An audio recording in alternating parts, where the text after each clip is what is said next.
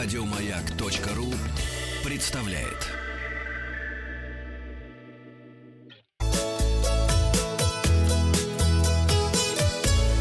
Роза ветров. С вами Павел Картаев, передача для любителей путешествовать. В пятницу я рассказал вам о путешествии на автомобиле в Тверь и спросил вас, что главное в автопутешествии. На пятом месте у нас вкусная еда и другие варианты. По 3% эти варианты у нас набирают ваших голосов. Музыка 6% на четвертом месте. В тройку лидеров входит ровная дорога 16%, попутчики 23% и на первом месте комфортный транспорт почти половина 48% проголосовала за комфортный автомобиль или автобус.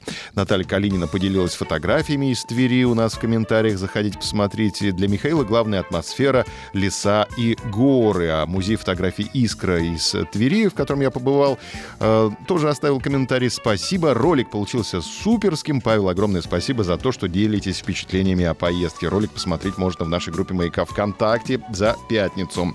Новости короткой строкой. Самолет British Airways прибыл из Нью-Йорка в Лондон на полтора часа раньше благодаря урагану. Самолет смог развить скорость в 1327 километров в час и достиг цели за 4 часа 56 минут. Это рекордные показатели. Скорость почти что дошла до скорости звука. Больше половины россиян отправятся отдыхать в Крым на поезде. Это исследование. Самое высокое на Северном Кавказе колесо обозрения планирует построить в Ессентуках. Будут орлы кататься горные на Северном Кавказе на колесе обозрения в Ессентуках. Туристы поделились своими способами уснуть в самолете. 32% ответили никак. Не уснуть в самолете. Никак.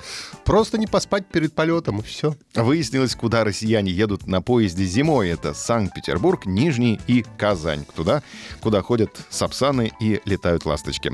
Туристы рассказали, на чем сэкономят, если путевки подорожают. 46% признали, что готовы экономить на проживании. В янтарной комнате Екатерининского дворца теперь позволили фотографировать и снимать видео. Китайцы исчезли, поэтому можно теперь снимать видео и фотографировать. Но, правда, без вспышки. Петербург попал в десятку популярных городов для романтического отдыха вдвоем в феврале. В Праге собираются ограничить сдачу туристам квартир через Airbnb, а туристка разделась догола на склоне и прославилась своей голой спиной. Обратилась и простыла. Да нет, пожелаем здоровья голой туристки.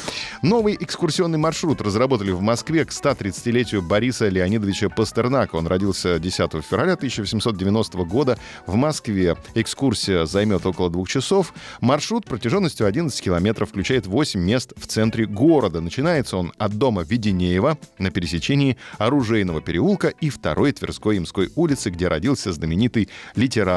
А я в этом доме забыл свой знаменитый зонт и целых месяц, наверное, целый месяц возвращал этот зонт. Эту историю я вам рассказывал уже неоднократно. Ее очень любит Роман из Иванова.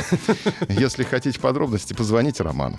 Далее маршрут пройдет мимо Политехнического музея. Последняя точка экскурсии — нескучный сад, которому в 17 году Пастернак посвятил стихотворение. Ну а мероприятия в честь 130-летия со дня рождения Бориса Пастернака проходят по всей Москве. В лектории павильона рабочей колхозницы на ВДНХ сегодня состоится творческий вечер, а 14 февраля Центр славянской письменности слова приглашает на мастер-класс по стихосложению.